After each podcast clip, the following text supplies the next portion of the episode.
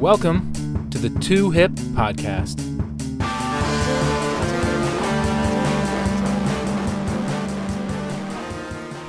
Today's guest is a friend and frequent collaborator. Um, I've asked myself uh, how long it would take before he was a guest on my podcast. Not long at all. Uh, never never works out that way. Um, you know, it would take an entire podcast, I think, just to list all of his accomplishments.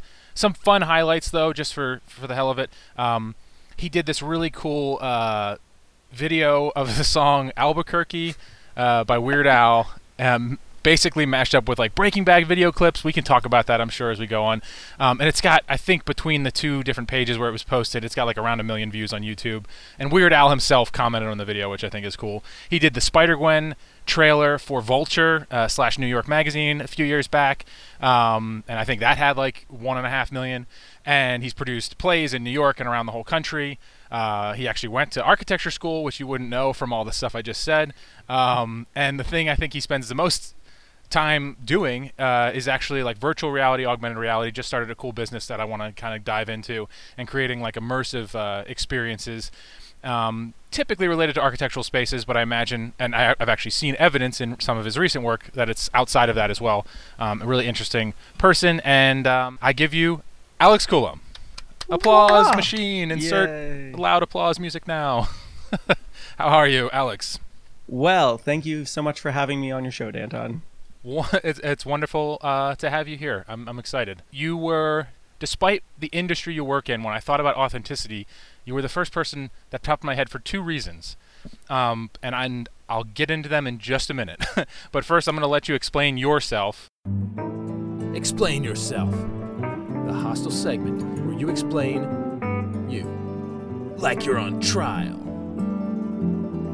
Sure, yeah. So uh, I'm the creative director of Agile Lens Immersive Design, which is a relatively new X R consultancy based out of New York City. So we focus on creating um, really innovative virtual reality experiences for a variety of interest- industries. Started out primarily for um, actually just theater architecture, then branched out a little bit more to architecture, and now we're doing live theater event kind of things as well. So it's it's growing a lot of octopus legs.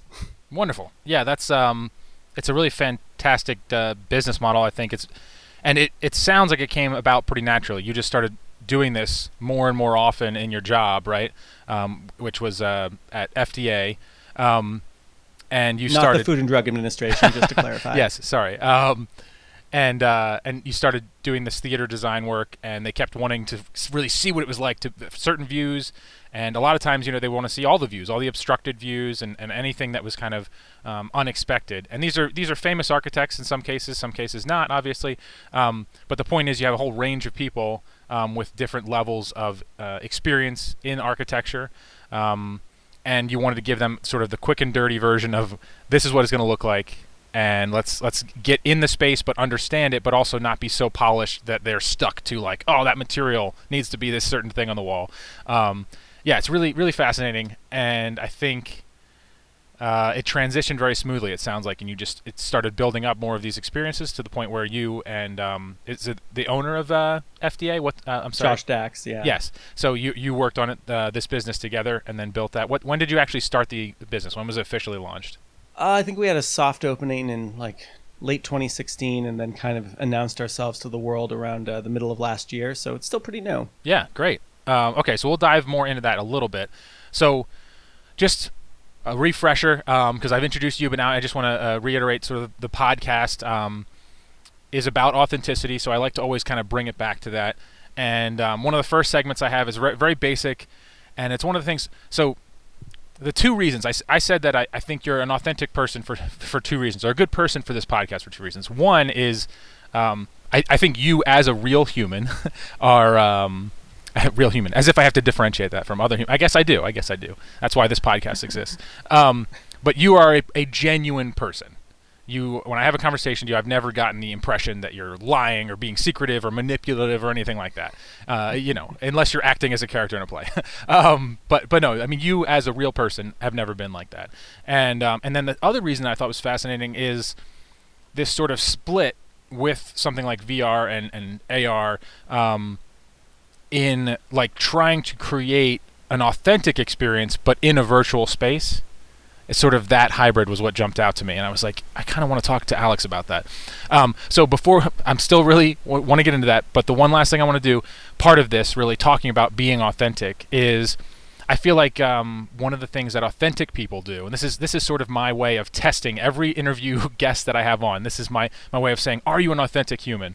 Is I think uh, real people ha- are, are hypocrites.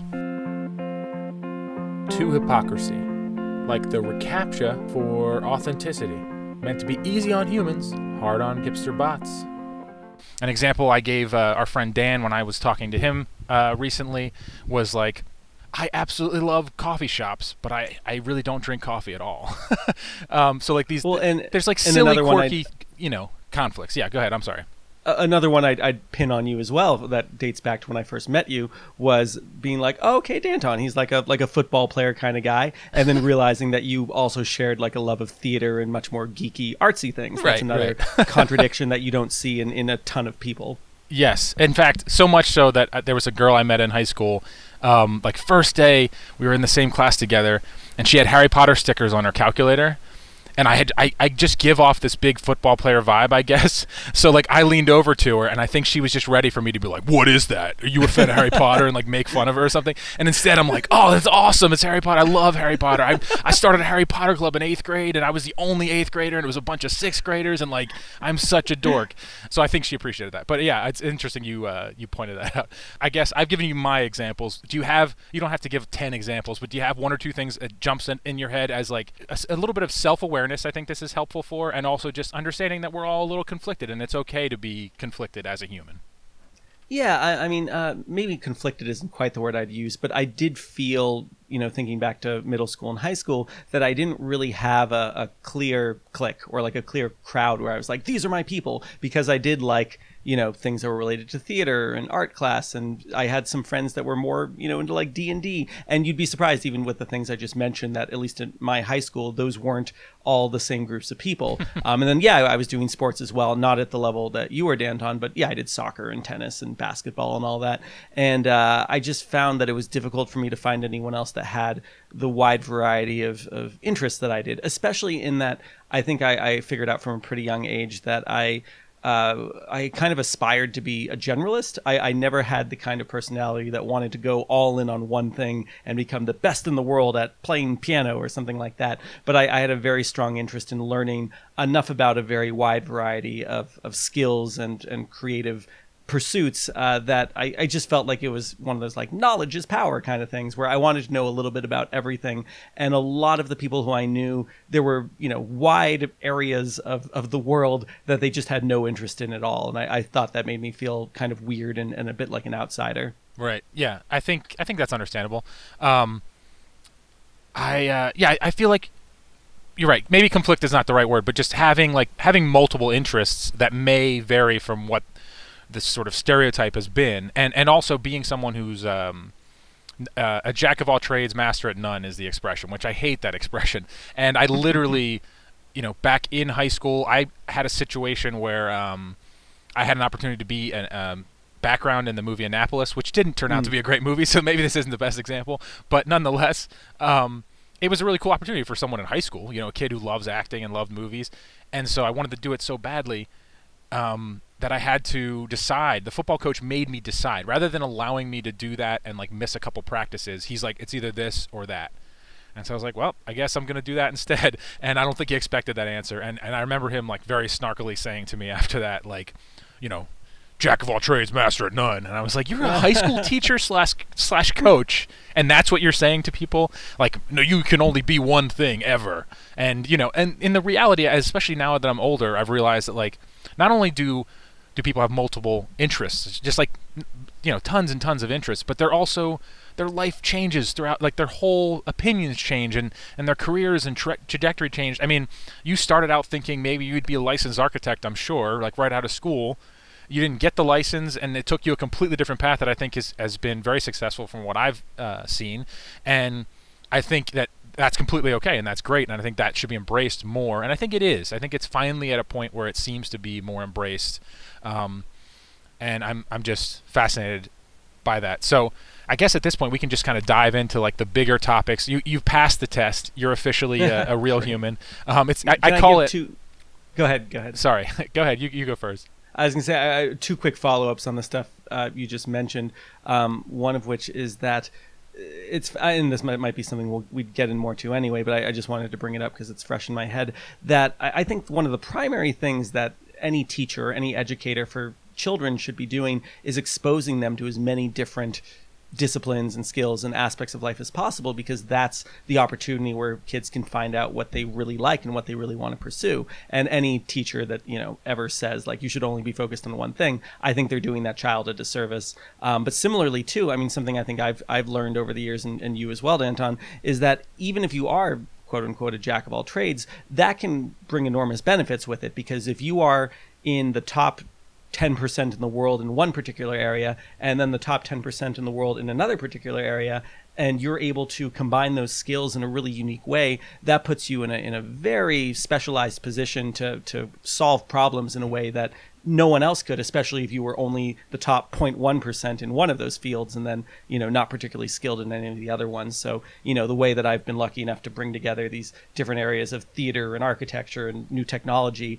um, I think that's been, I can attribute that to the freedom I've had over, over my life to explore different areas of interest and see where it takes me. Right. And I encourage everybody to do that. Just try as many things as you want. And, and you don't have to be successful by the, you know, whatever definition, you know, people want to put on that. But you you don't have to be even that. You just, just to explore it and try it out. I mean, when I go back and think about high school, I, I, I, I definitely know people who maybe they did one club, you know, or one, one activity or one sport, and that was it.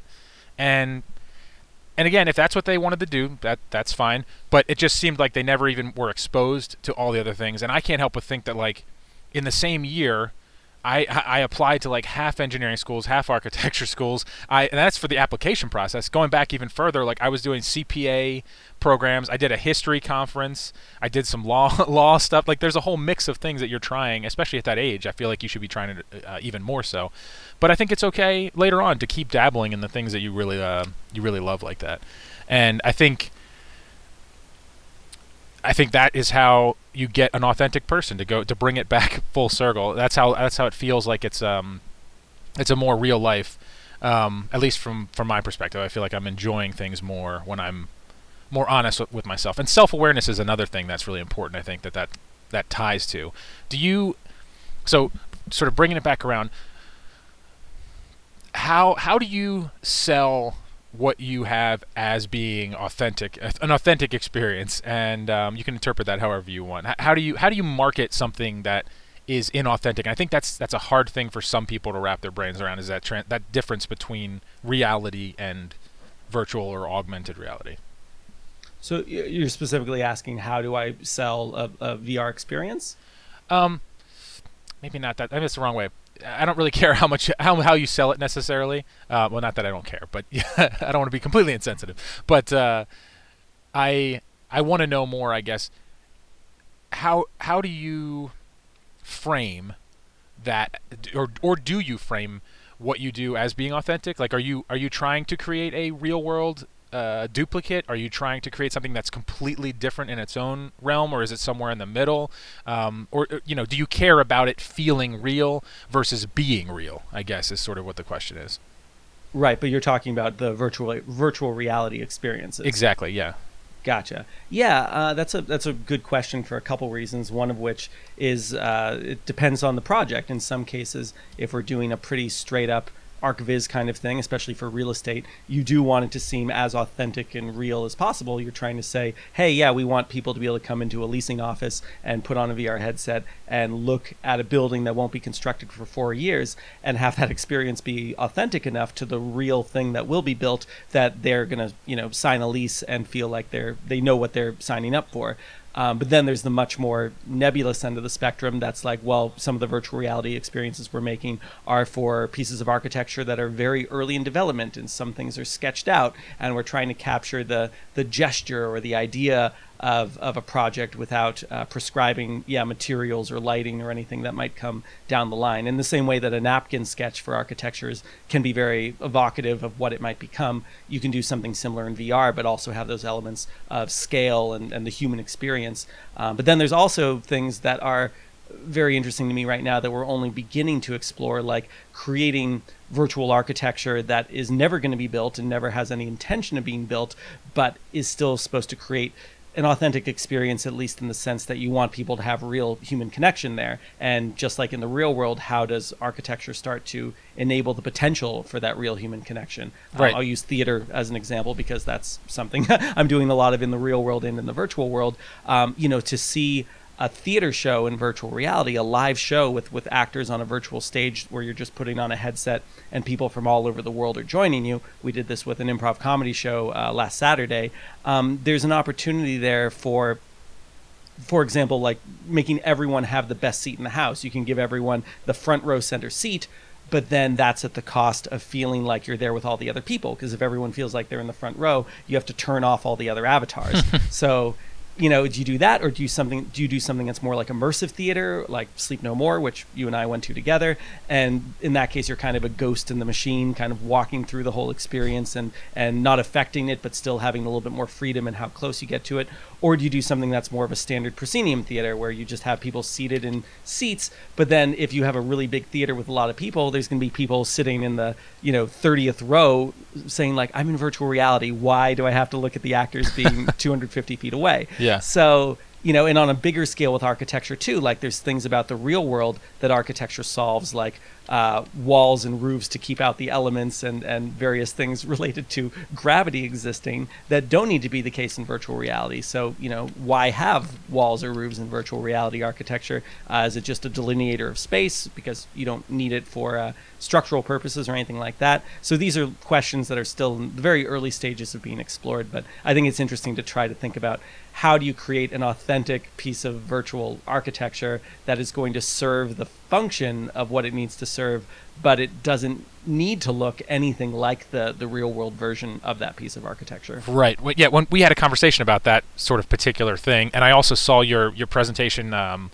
when you were at Venice, and you mentioned mm. like Ready Player One sort of level where where you're just you're so immersed, and it it starts to break the rules, like that dance scene where. where, you know, normal physics and laws of nature and, and gravity don't really apply, and it gets really fascinating. I, you know, the, the the really basic analogy that I I try to give people um, is if you really think about, like, basic basic materials for architecture, right? Because we come from that background, so we might as well start there. If you think about basic materials, you know, they they started with things as basic as uh, uh, bricks and clay and things, um, tr- wood and leaves, and, and everything was sort of based on the scale of the materials and accessible in that way. And it kept accelerating, and you get to the point where you have concrete, and concrete sort of starts to break rules where it can be a lot of different things, right? And so it had a lot more flexibility, but it was still very heavy.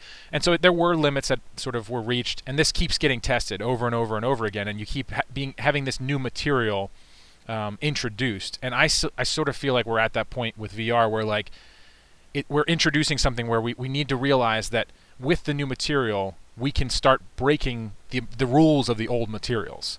You know, we have that ability now. And I, I, I always felt frustrated by digital fabrication, for example. Even now, today, is, is often made to make like a three D printed object that looks like concrete or marble or some other material.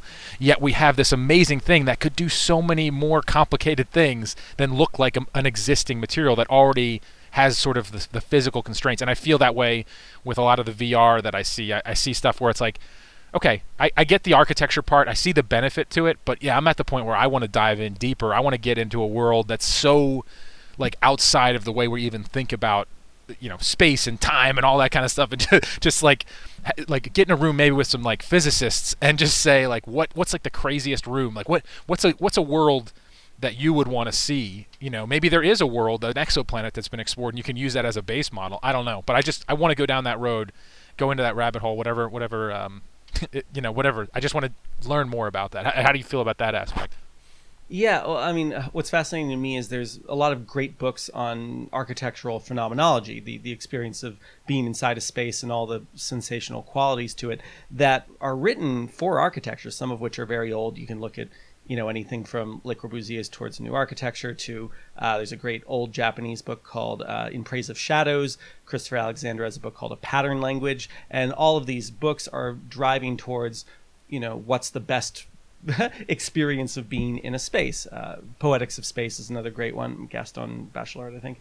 And all of those things, what's being described in those about, you know, compression and release and dark spaces versus light spaces and how it feels to experience architecture, there, there are core principles there that I think apply just as much to virtual reality spaces as they do to real ones. The difference being that in virtual reality, you're not as limited as much. And, and the material question is a really good one because, you know, there's the whole like Louis Kahn thing about uh, let the brick be a brick. And, you know, I asked the brick what it wants to be and it says, I, I like an arch. And when you have digital materials, you know, it, because they can be anything, and this, I'm talking both about digital fabrication as well as entirely virtual materials, it's tough to ask those questions of like, what does it want to be? Because uh, you can have a piece of three D geometry in virtual reality and with the click of a button have it cycle between brick and concrete and wood. And those all have different, um, I want to say, associations that people have with them. But it's kind of interesting because they're, I guess they're primarily nostalgic. You know, people see something in virtual reality that looks like brick and they're thinking about real world encounters they've had with brick. Um, and if you put someone into a virtual reality piece of architecture who had never seen brick before, they might actually be kind of puzzled by that because they'd be like, well, what's this, you know, what's the mortar for? Like, what, why would you build something like this in V R? And right. it's, it's just all these weird kind of familiar um, reference points that, that are being used to help people associate things that are virtual with the real world counterparts. Yeah, well, like I can't help but think I always see these sort of uh, things that pop up on probably BuzzFeed or some similar website where it'll be like, you know, there are people growing up right now that don't know what the picture of the floppy disk is on the save button, you know, or or people that don't know when you say roll the window down, they don't understand that there physically was a mechanism for rolling it down. And it, and when I when I hear this, I'm like, oh yeah, that's funny, haha. But then I'm like, how many just like pretty much every word probably you could go back and trace to something that we we have just completely lost touch with, or the meaning is so distant from its original meaning and things evolve so much that it's like you just you lose touch with, with what happened there. And um, yeah, it, it is a fascinating thing to try to understand, like that when people if people were born into a uh, into a V R environment, you know, if that was the only thing they were ever exposed to. What's what's the story? There's the uh, yeah, Mary and the Color Red or whatever. Right, and the, and, and it's um, there's also what I'm thinking back even more uh, further to maybe a, it's like a myth or something about the guy who only sees his shadows, oh, and he never oh, sees is that, like real people. Is that Plato's Cave or is that something? That might be. Yeah, you're, I think we're on the right track. Someone yeah. listening, look it up because I, I'm I'm probably wrong. We're probably wrong. But either way, something like that where it's about this idea that if you only saw the world in shadows, you know, from the aspect of a cave or some other, you know, enclosed environment, um, how would you interpret things? And yeah, oh man, I, I just I can't help but be fascinated by like just the endless amount of of possibilities here. Um, If you just grew up in a V R world, I don't, I don't, I really don't even know where to begin. I'm just, I'm drawing a blank for like what that would be because we have so many frames of reference. It's almost like, like trying to ask a blind person to like understand what it would be like to see for the first time without them actually experiencing it. I mean, they can't, they can't really understand that without having seen it. Yeah, and, and even though I, I certainly would never lock my child in a virtual reality headset, um, it has been very interesting watching uh, Alistair, who's three now, grow up with that as a tool for him. Like, you know, I remember being his age and drawing with crayons on paper, and he of course still does that, but he also is drawing in tilt brush with no gravity and creating these really cool, you know, freestyle art pieces that I can't I can't wrap my head around what it would have felt like for me to do that at his age, because it's such a new paradigm. And it's going to be really fascinating to, Uh, for lack of a better term, compare notes when he's older, right, or, you know, my childhood versus his childhood, and start to draw the lines of what kind of things have uh, affected the way he sees the world versus me. And I, I'm just talking about him, but of course we also have our, our one-year-old on Stachios, who certainly will grow up with all this stuff as well. Right. Not to leave him out. And this is, I think that's a perfect uh, segue to um, what you're working on right now. Do you want to talk about what you're, I think it applies completely to what you, what you just mentioned. Yeah, yeah. It's funny how many times you and I have uh, ended up spontaneously creating similar things at the same time, sometimes intentionally, like our theater group. But um, I, I just started a, a podcast with a friend, Logan, Logan Smith, who runs a company called Bevel Space, kind of the Agile Lens of the West Coast. We're, we're frenemies, and we both have kids uh, that we do show virtual reality and augmented reality experiences to. So we created this podcast slash vlog called X R Dad. And it's basically about us trying to show the world uh, some of the beneficial uses that we have found in showing our children these new technologies. It's it's a little bit of a taboo topic that not a lot of people are talking about right now, because there haven't been the research studies for, you know, how does this affect a developing brain? If you're showing this stuff to a kid, does it is it going to make them go blind in five years? Like, these things aren't certainties. Um, you know, I, to me, even if it, even I'll, I'll say this, I'll put this on the record, even if Alistair ends up needing glasses, and he otherwise would not have needed glasses, um, and that's the price he pays for experiencing a little bit of virtual reality here and there as a kid, I think it's a worthy trade-off. I think the fact that he's gotten to see really incredible things at scale and animated and alive inside a virtual environment, and it's just given given him this visceral understanding of everything from animals to certain concepts in, in STEM topics. Uh, it's really exciting, and and I think that it shouldn't be as taboo as it is. So anyway, that's what Logan and I are trying to accomplish with our our vlog slash podcast. We just released the first um, audio episode, which we actually recorded with our, our Magic Leap devices doing avatar chat, which was weird because that could track like our eye movements and things like that. uh, so that was a very fascinating Skypey kind of conversation. But then we've also done a few video blogs to each other, so that's on the YouTube channel as well. So for anyone who's interested in any of that kind of stuff, I, I definitely recommend. Yeah. So what's the address? It's x r dash dad dot com. Um, we also have a, a, a Facebook. I almost said Twitter. Like we, we talk about this stuff on Twitter, but we don't actually have a Twitter page for it.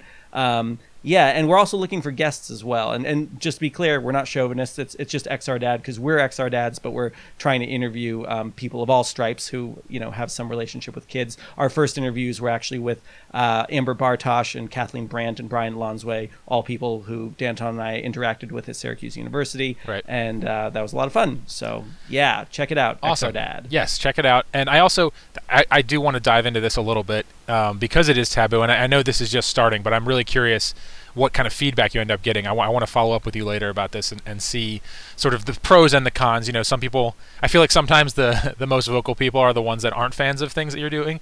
Um, so you might get some of that, but um, I'm curious, you know, positive and negative, how that pans out. And also, you know, I do want to dive into it a little bit because I, um, I'm one of those people that's like, I'm always, I've always been in touch with tech. I, I'm very aware of it. I, I assembled my computer. I like to say assembled, not built, because I didn't actually like yeah. solder the wires or anything. But I, I got the kit and I put it together. So I'm not, I'll take that much credit for it. But uh, yeah. you know, I, I, I like, I like being the person that, that does that kind of stuff. I've, I've done, I've always been the person that like took, took apart R C cars and tried to put them together. So, and then as far as all the new technology, I'm always very aware of it. But I'm also like, at kind of at a distance. Like I did, I never want to be so immersed that I can't like be in the woods for three days without like without a device, you know, without feeling yeah. like I need to connect to something. So I, I feel that that distance is necessary. And I, you know, I know your wife uh, almost as long as I've known you, pretty much. Um, yeah. And uh, and I know that she is someone that's very in tune with nature and and uh, and not necessarily like she's skilled at V R, obviously, and, and skilled at, at what you're you you know working in in. Um, in tech, I guess I would say, um, but also a person that's like very in tune with nature and being able to like sort of step away. So I think you guys would probably be an interesting study. Um, but to, to I'll, make, I'll bring up one thing in, in regards to that really sure. quick, which is just that our overarching goal with all these technologies is to enhance what someone can ultimately do when they don't have the technology. We never want to think of technology as a crutch that someone's relying on and they can only do the things they like with the technology. Right. But if you, as a dumb example, you know, can teach someone how to sail a boat in V R, and then they actually go out and sail a real boat, and that's something that they would have been too afraid to learn how to do um, on their own with a boat, and might have been more expensive and that kind of thing too. If you can start to have those real world skills trained in a safe environment that allow you those video game mechanics of like, oh no, I broke it, let me try again, and it's very right. very safe. And uh, I, I think that's what our goal is overall, and that's what we agree on, and that's why we, we don't fight too much about technology, or, or as much as I, I would have thought that we might have, considering that she is such an outdoorsy, you know, farm girl type of person. Right. And uh, yeah, I think, you know, the fascinating overlap is where I'm, I find uh, the most enjoyment out of this technology in particular. Like, just for an example, I, I'm a kind of person that uh, I'm constantly going back and forth with my writing projects. I'm just using this as a basic example, some of the st- stuff I write. And I'm going back and forth between doing everything by hand and doing it on the computer. And I actually find this editing process where when I switch between the two, I, I pick up things that I wouldn't pick up otherwise in the other medium.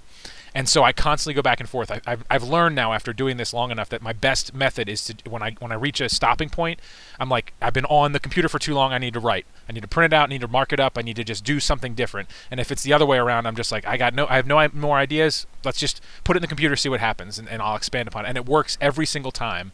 And I feel like I saw some things with Magic Leap, and I'm like, oh, this is so cool. You know, blending reality with the V R where, like, oh, I could flesh out an idea really he- quick here, and then, like, it's in a physical sort of space, like, or you have a a digital organization system that's, like, right next to you in your augmented reality. So it's helping you, but it's now that now that it can be applied to a physical space, it might sort of add some more tactility back in, and, like, for me, I'm just the kind of person that sometimes you need to see things on a board. Like, one of the reasons that the sheets work so well when I handwrite is sometimes I need to see, like, sheet ten and sheet one next to each other in a certain way, you know, where I just pick up something differently or I'm moving it in a, in a certain way. And and even if it's virtual, if you now can start doing that with these certain uh, programs, I think that's uh, tremendous. I I, th- I think there's a lot of opportunity there. Absolutely. Yeah. And, and to go back to your thing about you still want to be able to go into the woods, it is funny when you start to blend those things. I, I got some notoriety when Magic Leap first came out because they said for indoor use only. But one of the first things I did was take the Magic Leap into the woods and, you know, draw on the leaves and, and play right. some of these games where there's like T-Rexes running around the logs on the ground. And people got a big kick out of that, even though some Magic Leap employees I know were like, oh, God, if it starts raining, it's going to break. But yeah, it's it's an interesting question because you can't really do that with virtual reality. In virtual reality, you're entirely in this other world, and there's no reason to go outside with that unless you're at an architecture project site and, and that kind of thing. But the augmented reality side is fascinating, and a lot of people point to Pokemon Go, which, by the way, did not start as augmented reality because it didn't actually interact with the real world, but now it, they have a version which can do that. So now it is augmented reality. But anything like that where technology is actually getting people to go out into the real world more, uh, it's, you know, probably better. Right. I want to, I do want to jump back on one thing about the parenting aspect in a minute. Um, yeah. But there was another thing you just made me think of. It, you're a very good experimenter. I think that's, that's something I, I've mentioned before. Um, you know, you're not, you're not afraid to publish unfinished things. Um, and you're, you're good at, like, working through ideas. Everything's fair game, I think. And, um, The, one of the f- the funniest uh, videos I saw you working on, similar to the one where you were just saying with the Magic Leap out in the woods, it was something that you were tied you tied a device onto the uh, fan. Can you explain yeah, that yeah. for a second? Yeah, and that's a great. So I've been very lucky this year in particular. I've had a lot of uh, hardware companies sending me early hardware to test out, and it is nice to feel like I've I've gained a bit of a reputation for. Uh, let's say stress testing, for lack of a better term, or the, the C E O of Magic Leap, uh, whenever he was reposting my stuff, he'd use the hashtag alpha experimental, like do not attempt probably. Um, but yeah, so the, the ceiling fan one was kind of funny. So the Vive Tracker is this little device that came out for the H T C Vive, where it's basically just a little puck about the size of a hockey puck that is tracking um, rotation and its position in space as long as you're inside a, a V R tracked environment. And then you can basically attach anything to that, and then if you have a three D model of the thing you're attaching to it, you can touch the real world object and then uh, move it around in virtual space. A, a practical example of how we used this was in designing a real theater. We might attach uh, a Vive Tracker to a theater seat that we actually have a three D model of, so you have the V R goggles on and you can see the three D model of that theater seat, but then if you pick up and move the theater seat, because it has the Vive Tracker on it, it will also change in virtual reality. So it was this very tactile way to change some of the locations of the seats. But that's not where I started. The first thing I did with the Vive Tracker was like, oh, what if we tie this to a ceiling fan and have it spin around, like attached to string? And then we're thinking, like, what kind of video game could this be? And so I, I made a, a, a three D hot air balloon model that would go wherever the the ceiling fan puck was going, and then I just very quickly programmed it to like shoot lasers or, or fireballs at you, and then you just have like a flaming arrow and you try to bring down this uh, hot air balloon that's attacking you, and then basically once you hit it enough times and you bring down its life, uh, it detaches from being associated with uh, the puck flying around the fan and just kind of collapses in a giant explosion, not unlike Liquid Snake after the Hindy fight in Metal Gear Solid. Of course. It, did, it, it took us uh, thirty-five minutes to get to a Metal Gear Solid reference. Yeah. Um, love, I love Metal Gear Solid. Um, that was like one of the first things we bonded over was the fact that we yeah. both were nerdy enough that we recorded our gameplay way back yeah, before Twitch existed as a network. I, and we both have V H S tapes. Yes, V H S tapes of uh, playing Metal Gear Solid, the first, the first one, right? I would assume. Mm-hmm. I um, did it also with the second one, but yeah, we both did it yes, for the first yep. one. Yes. Yep. And uh, and like playing, and it was actually kind of fascinating to watch and be like, oh. oh, I did that, but no, I missed this thing here. Oh, you, you got that guy? You know, and then always hearing the, oh, what was that noise? oh, what was that noise? Just a box. Just a box. Uh, I, just, I love all the little like quirky sound effects. Um, Whose footprints are these? And they always repeat it in like a, a certain cadence. Oh, it's beautiful. Um, yeah, my, my favorite thing about that, too, was they established at the beginning of the game, like, all of these soldiers are geniuses with I Qs over one hundred eighty. And then they're just complete idiots the whole time. Yeah.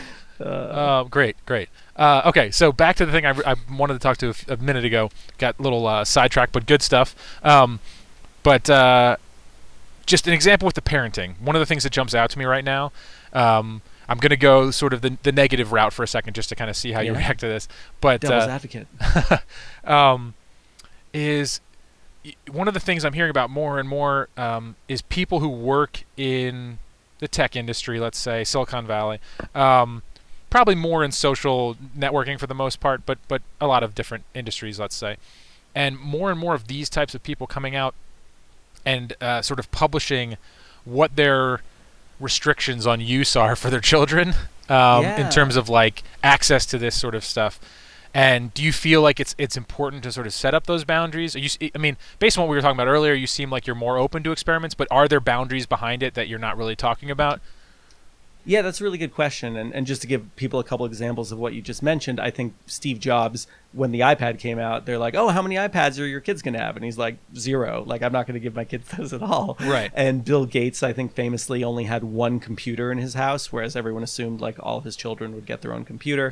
So, yeah, things like that are kind of interesting. Um, we probably should make a little bit more of a, a code to the thing. But I guess so far it hasn't been a problem because we're not showing our kids V R every day or anything like that. It's usually a special occasion. We usually say a special treat, and we're very clear about the rules about special treats, and you have them for a certain amount of time, and when they're over you say thank you and you don't throw a tantrum. Right. And that's gone pretty well. So, you know, a typical V R experience we're showing might last anywhere between five and ten minutes. And yeah, uh, we, we, we haven't gotten to the point yet where it feels like something we need to limit. And part of that is that it does require assistance. It's not like a T V where there is the potential to just put on thirty hours of Teletubbies and leave your kid there and you're kind of stranding them to have their brain melt. Right. Um, whenever there's anything we're showing with V R, A, because the equipment is expensive, and B, because uh, it requires a little bit of just explaining, like, press this button and do this, and oh, did the headset get off? Let me tighten it for you again. It's a very actively engaged um, experience. Uh, but just also to sp- keep speaking about technology, so there's a couple apps like on my Kindle Fire that I let Alistair use, and one of them is for, you know, learning how to read. And even that, which is a very... Uh, you could say healthy kind of thing, we do try to keep that to under half an hour. And so a, a big parenting piece of advice I'd give to most people, and this goes beyond just technology, is to try to make deals with your children. Like, whenever they're going to do something that you know they really like, establish at the beginning either how long it's going to be for or what the the cue is in the experience that it's over. So for this right. reading game, um, you are you're building these uh, you're you're learning to read, and then as you're reading, you're building these pieces of equipment that end up in your garage. So you build a bike and a skateboard and that kind of stuff. So usually we'll say you can build two pieces of equipment, and that usually lasts about like twenty minutes, and then it's over, and like they already agreed to the deal, and then it's like, okay. Versus I think a lot of the times when I see kids having tantrums, it's because they're having a lot of fun with something and their parents are like, okay, over now, and they're like, oh, but wh- what what I'm having so much fun. Right. Um, no warnings so or anything like that. Yeah, I agree. Yeah, actually exactly. we, we have a similar sort of setup. um And the the big thing my wife always says is just like being intentional about yeah. what you're doing, first of all, regardless of whether it's, it's an experience like this or watching a movie or reading a book or going outside and playing. It's always about being intentional and saying, like, this is what you're about to do, and having some frame of reference, whether it's a, a hard, like, forty minutes, like you said, or, or like a, a set amount of time, whatever, um, or if it's something like, this is the end game, or you can build two of these things, or you can do this twice, or we can go down the slide twice. And I think it's super uh, important to have that, because I think that was one of the big differences between, like you said, a lot of the people I knew from my childhood, I remember just constant frustration from my perspective. And I don't know if it was a parental thing where there was just miscommunication, or if I wasn't listening because I was too, too distracted, or you're so young, you're not picking up on it. But I feel like so far with our son, um, who is my older uh, child, um, he, he, he definitely takes it in completely. Like if I say, you know, we're doing one story for bed, or we're doing two tonight because it's it's the holiday and we're gonna we're gonna we have a late night, you know, we can, we can do two. It's gonna be a special thing, like you said, you know, making it more important, more meaningful. I think it's important, and it's nice to hear that you're you're doing that. And you're trying to balance that with what you're doing, even though it is endlessly fascinating, and I I feel like it could be very easy to get sucked into it.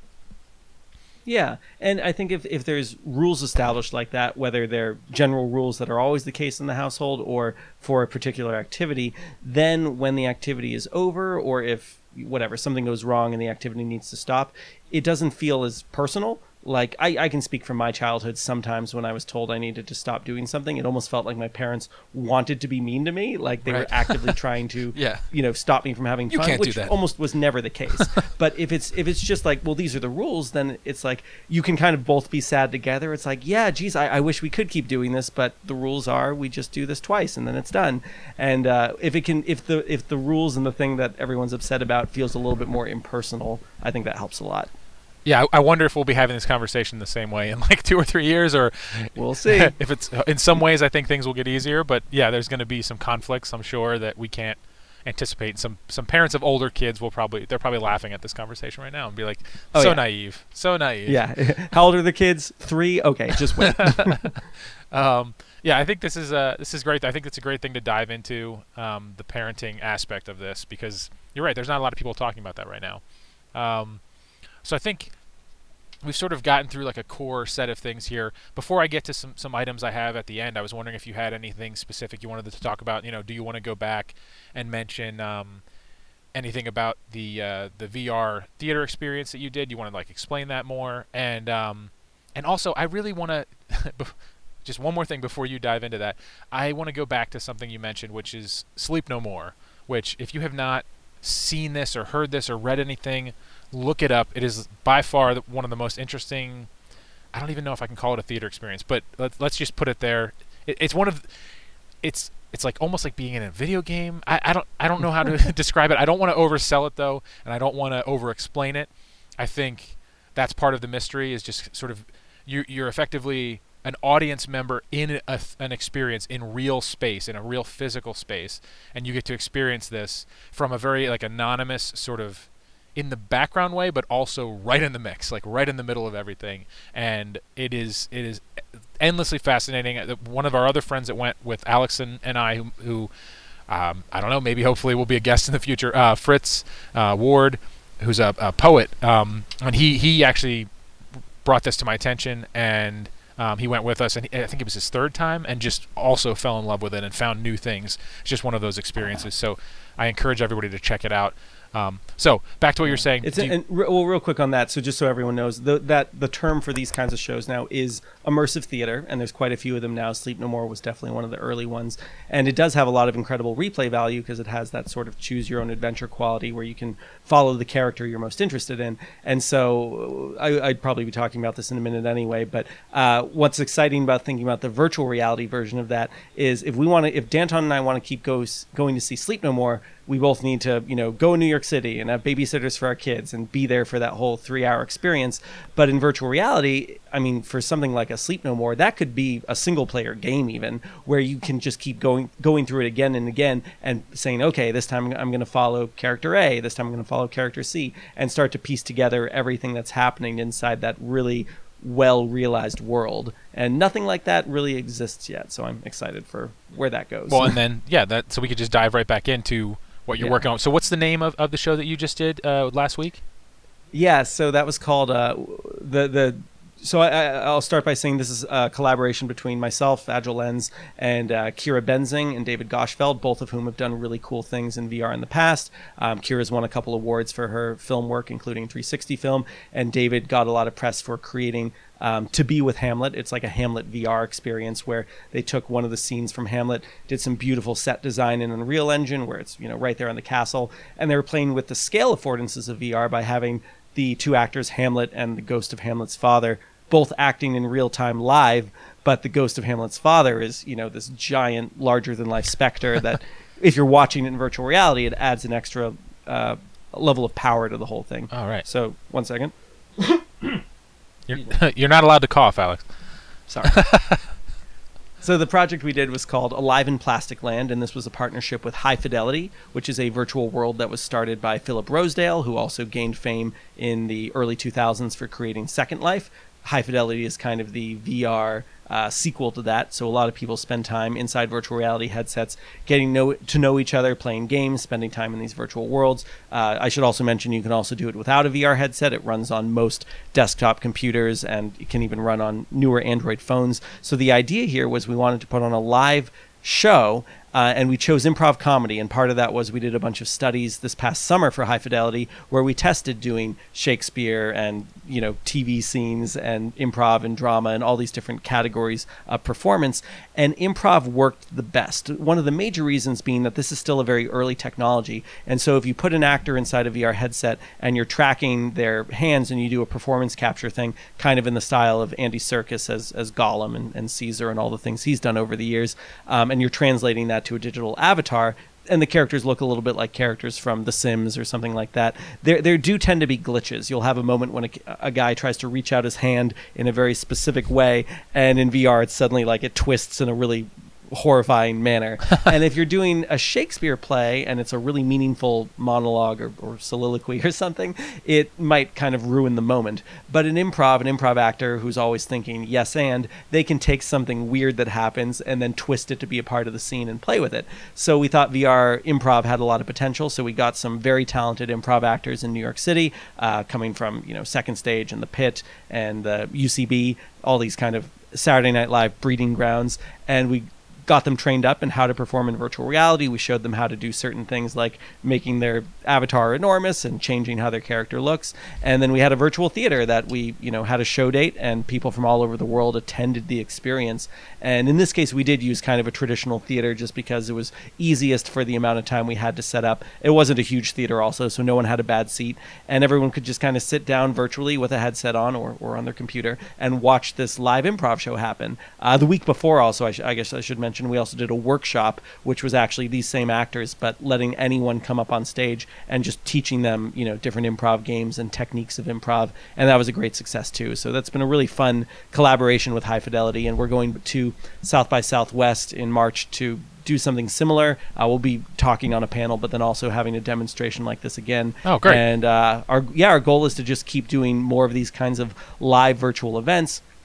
Uh, scaling up to the point where eventually you won't even need avatars. It'll be volumetric capture where whatever the person is doing in the real world, you can also translate that into virtual reality. And eventually we'd love to do a fully original production that really takes advantage of the things that we've already talked about that are exciting in virtual reality, not worrying about physics and being able to play with different things you can make the character do, uh, having really lavish special effects that don't cost any money. That kind of stuff right. is exciting. Yeah, I, th- I think, you know, one of the first steps that that happens is uh, when this kind of technology happens, most people um, feel like, oh, well, now I should do it. Uh, you know, all these new experiences in V R because V R is a trendy thing right now, and so they they just sort of have this idea like, oh, I'll just do a play in V R, and everyone will wear headsets, and it'll be cool, and they don't really think about the logic of like, well, what makes it different in V R? And I think having you you and your team that you're working with on this, who really has that background now where you've been doing this for a little while, both performance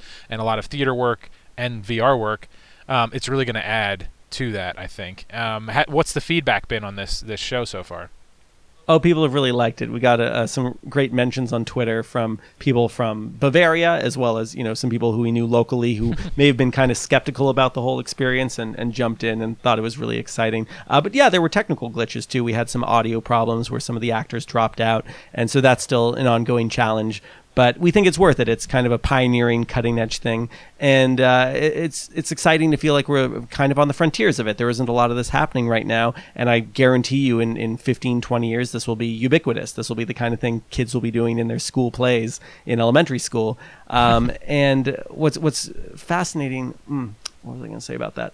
Oh, uh, to, to your point about how, how does this stuff start to come about, I, I want people to think about or, or actually look at what early films looked like. When, when film first became a medium, people always just take what they know from previous mediums of the past. And so early film really just was filming plays because theater was the, the best reference point they had for that. Exactly. And so early on, it was just like, okay, well, let's film people doing plays. And then, of course, film started to develop its own language and you had cuts and you started to play with, um, obviously, when sound came in, all the different things that could happen with music and, and uh, close-ups and all of that. That whole language developed over time. And so that's starting to happen in virtual reality, but we're not there yet. But right now is the chance for anyone who's interested in helping to form a new medium and set up best practices and some of the cultural touchstones. Uh, it's a good time to jump in. Yeah, that's. I think that's on a similar camp to what we were talking about earlier with, like, what what laws of nature do you break if you're building V R environments? I think that's one of those things that's just going to be,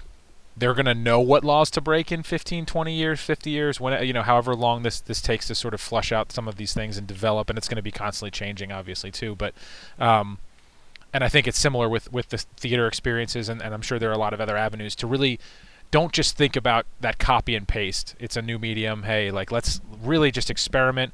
Um, and that's, to and tie it back to another thing I said, with I think you're a good experiment, so I, I commend you for that, and I think you're a good person to be uh, at the helm for this. And um, the other thing I think that you you do is uh, you you utilize your free time very well.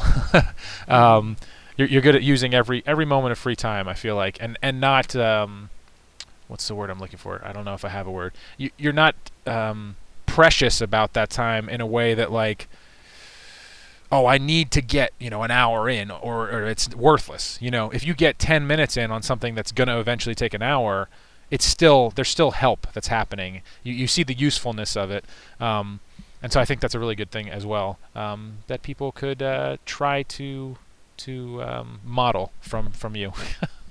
Yeah, and, and on that note, I mean, it does help to know you have a certain amount of time. Um, ten minutes, of course, better than no minutes, but uh, sometimes I'm just getting revved up and I'm like, oh, no, I got to go do another thing now. Right. Obviously much harder with kids if it's like, okay, it's, you know, nine p.m. and I'm going to focus for four hours right now on this one thing. And then it's ten thirty and your kids are still awake or having trouble sleeping. You know, not ideal. But one thing I think I've taken good advantage of is uh, my commute into New York City. And I'm not going into New York City every day of the week anymore, but um, it's about about an hour and fifteen minutes on the train each way. Right. And so I've, I've learned to use that as a very um, portioned out morsel of time. And I find that that is a very productive chunk of time because I know exactly how much time I have. And I usually am trying to accomplish a specific task.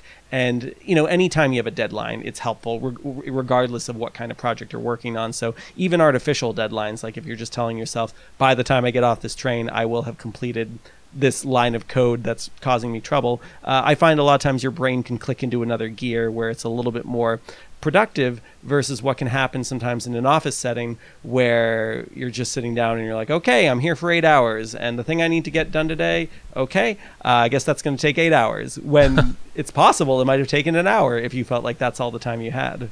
Right. Yes. Okay. And I think we saw that at architecture school too. Like there were people in architecture school with us who didn't pull all-nighters. And I think part of that, in some cases it was laziness, but for some people, they just were very good about managing their time and saying like, I'm getting eight hours of sleep tonight. Uh, I'm going to be done with this by ten p.m. And they would figure out a way to do that versus there were some other people who would be like, okay, it's going to be an all-nighter. There's so much work to do. And you'd kind of see them stretch out the amount of time it would take to do certain tasks because they'd already resigned themselves to thinking like, well, I'm here all night. And uh, yeah, there's just less focus with that kind of mindset. Yeah, I can't help but think to um, – I, I know one person that pops to my mind, Liz Kay. I'm not going to say her yes, last I, name if she doesn't want to be advertised. Well. but but yeah, she was one person. And even even uh, our friend Dan King, um, yeah. when he was in studio, I remember one time when he tried to do an all-nighter, and it just wasn't in him because he like he got to a point where he's like, I, I can do this later. It's not really worth it. And and I think we all came from that mindset of like work, work, work, work, work. Like you need to be the best. You have to produce the most. And then the nights where I would like I would abandon it for whatever reason, I, I realized, oh, I came in, I did one model, I dedicated my time to it, I made it really good, and I didn't do the, the twenty-five that they wanted for this particular thing or whatever crazy number they were asking, but I did something really good. And then that's the thing that they're like, oh, that's great. um, that you know, they appreciate that more because I spent the time on it, and you um, you put the effort in where it needs to go. And I think learning when to do that, it, it takes time in whatever field you're in to understand when you're wasting time versus not. But I like to think that even in those moments where you're wasting time, you're learning about how not to waste time in the future, and you're you're learning something in the process, which, again, go, comes back to kind of how you work, and I think that's a good thing. Um, I just want to, uh, yeah. you know, normally I think at this point, in the future, I want to have some interview questions from, from uh, listeners. Do you have something to say before, before we go get to the next that? part? Yeah, I mean, I think there's a good transition point there. Sure. I think it's worth um, mentioning the origin story of our theater group, and, and the way I transition to that is sometimes if you're stuck doing one thing for too long, you can get tunnel vision, and it's really hard to separate yourself from the problem you have and approach it. And one of the ways I think we've both found that uh, it can be great to solve an architecture problem, for example, is to be working on something else that's still creative, but maybe using a different part of your brain. And I think that's kind of what the origin story for, for our theater troupe, uh, what was, which uh, I guess just to give a quick background of it, we could talk about this for hours, sure. but it's exciting because it's still going and they're still there and I get to see them every December. Um, I was doing a, a, a musical my freshman or my Yeah, freshman year. Freshman year? Because yes, it was first year, year players, first year players. And I was doing Anything Goes, and I was lucky enough to get like a good speaking role that also had uh, singing and all that. So I had to go to a lot of rehearsals. And this wasn't something that would typically happen in architecture school, especially freshman year. Everyone would have their heads to the grindstone and working as hard as they can on just architecture. And uh, I remember I'd be coming back from these rehearsals sometimes at eleven p.m. at night, just about re- starting my my project, and you know that caused for some late nights, but I felt like I was very energized and invigorated. And I remember yes. some of the times when I'd come back into the warehouse and you, Danton, would be looking at me with this kind of like, oh God, I wish I could still do that. And you were frustrated about how difficult it was in a, as an architecture major to do anything that wasn't architecture. It was kind of designed into our schedule mm-hmm. that we couldn't join any other clubs or groups. Um, you know, I know a lot of people, even for like sporting activities, they they wanted to be parts of other teams, but the way studio and all of our other classes were set up, you couldn't attend uh, when those things were happening. So uh, why don't you mention what, what happened when you started to get frustrated? Well, then, yeah, then we decided uh, we would just make our own group. um, and, and just, it took off from there. And we, well, it took off maybe is the wrong word. We started with like eight people, I think, in the first show, right? Yeah, and they were just in the architecture Just school. in the architecture school originally, and eventually it branched out. And actually now it's not even based in the architecture school anymore, which is in some ways unfortunate. But I still I still like that the group is, is still uh, going strong.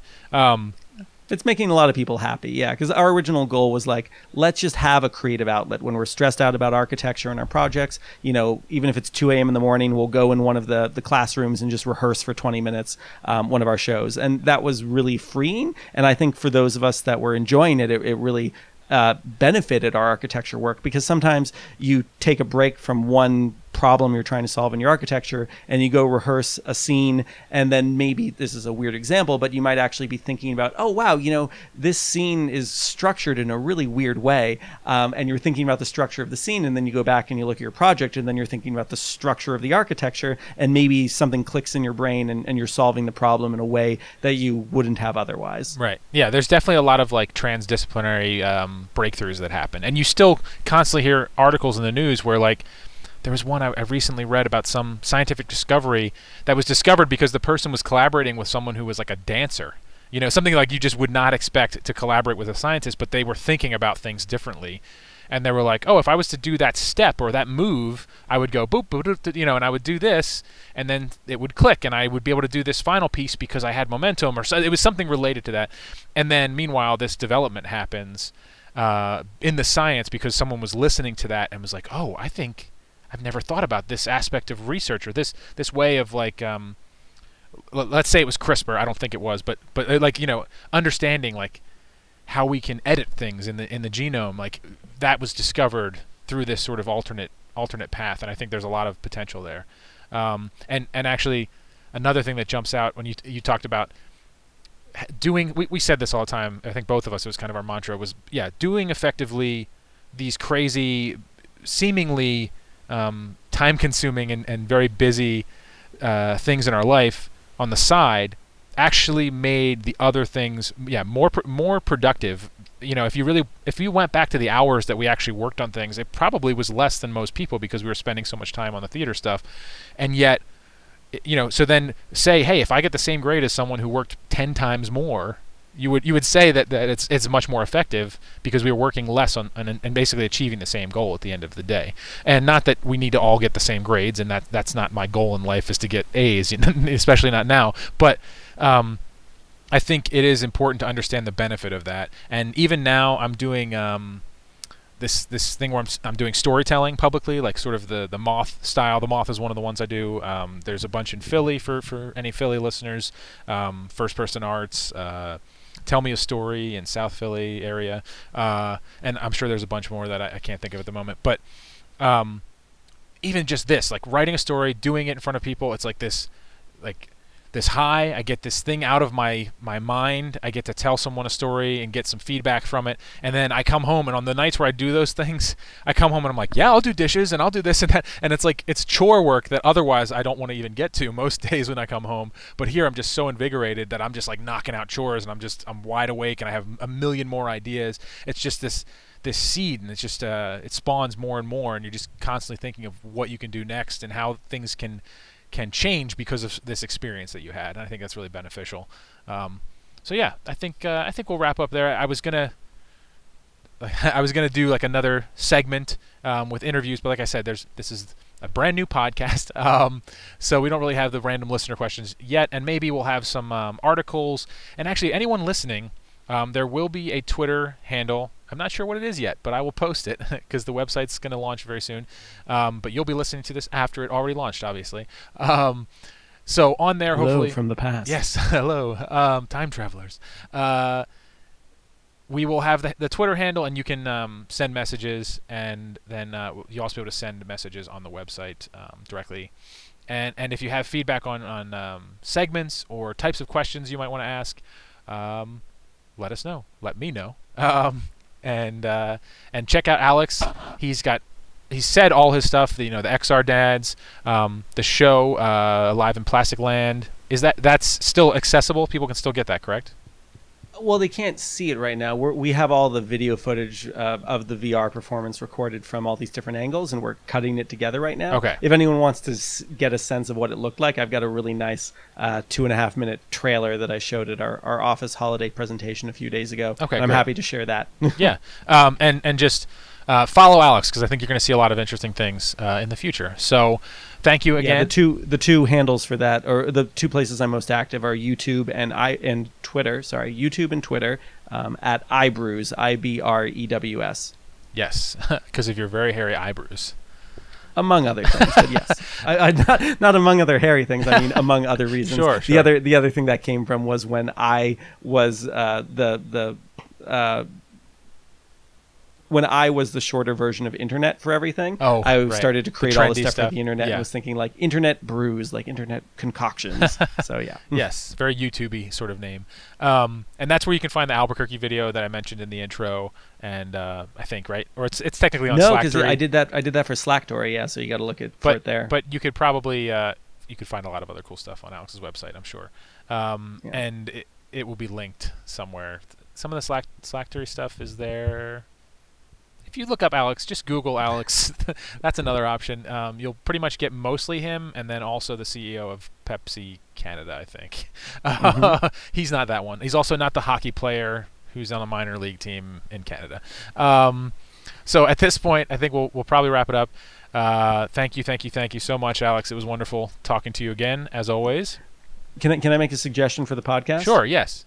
I, I think you should try to have every guest uh, provide like one final thought or piece of advice, or just something to to leave the listener with as they head off to do their whatever they're going to do after they listen to the podcast. Yes, very Neil deGrasse Tyson. Um, yes, yes, hold on. Before you do that, I do yeah. want uh, want you to say one other thing. We talked about the donation. Uh, this is an opportunity to talk about donations.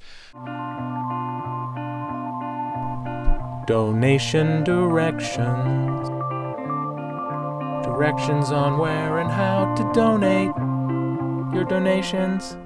Yeah, there's a, a charity I give to pretty regularly that I really like. They're called No Kid Hungry, and it's just kind of the shame that we live in, in as wealthy of a country as America, and still one in six children do suffer from food insecurity, where they don't actually know where their next meal is coming from. So No Kid Hungry, just a really great way to make a difference. They they make a few dollars go a really long way in helping people. So you can find them at no kid hungry dot org. Thank you. Yeah, and I'll post the link um, to that also on... Uh this this uh, podcast. So, all right, Alex. Yes, yeah, since I, I don't really, I haven't come up with like my wise words yet, and like with the sort of Neil deGrasse one-minute summary at the end, you know, where he gets a little deeper and he, he says some really deep stuff.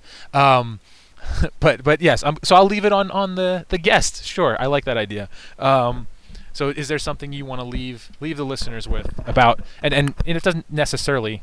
No, you know what? I'm going to make you. It has to be about authenticity. uh, yeah, no, or it has it to be, be from a real place at the very least. Yeah, so if, if this core question that you're... Oh, so, or another example I'd give is, so Kent Bai, who has a, a great podcast called Voices of V R, he ends every podcast asking someone, and what do you believe the ultimate potential of V R and A R is? So it's a nice way to... you know, really push forward with that that mantra of the podcast of, of trying to document um, the state of virtual reality. So I'd say for this podcast, it makes sense to really uh, hammer down, like, what do you believe uh, really can help someone become their, their most authentic self, or something along those lines.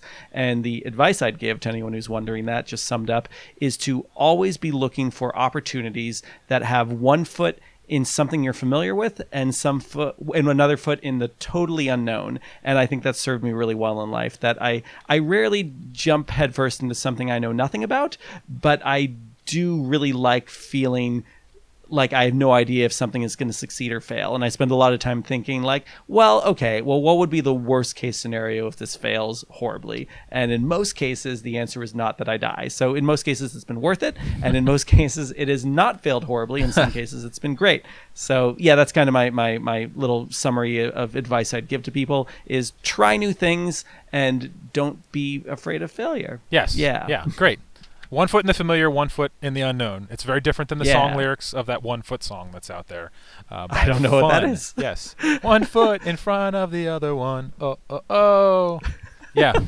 That's that's I'll about as far as my singing is going to go. That's a real song. I just made it up. No. Uh, all right. Alex, thank you. Uh, great, as always. Um, good talking to you. And thank you to all the listeners for tuning in. Um, Thanks, everyone. Yes. Thanks, Danton. This has been the Too Hip Podcast. Too hip, too hip.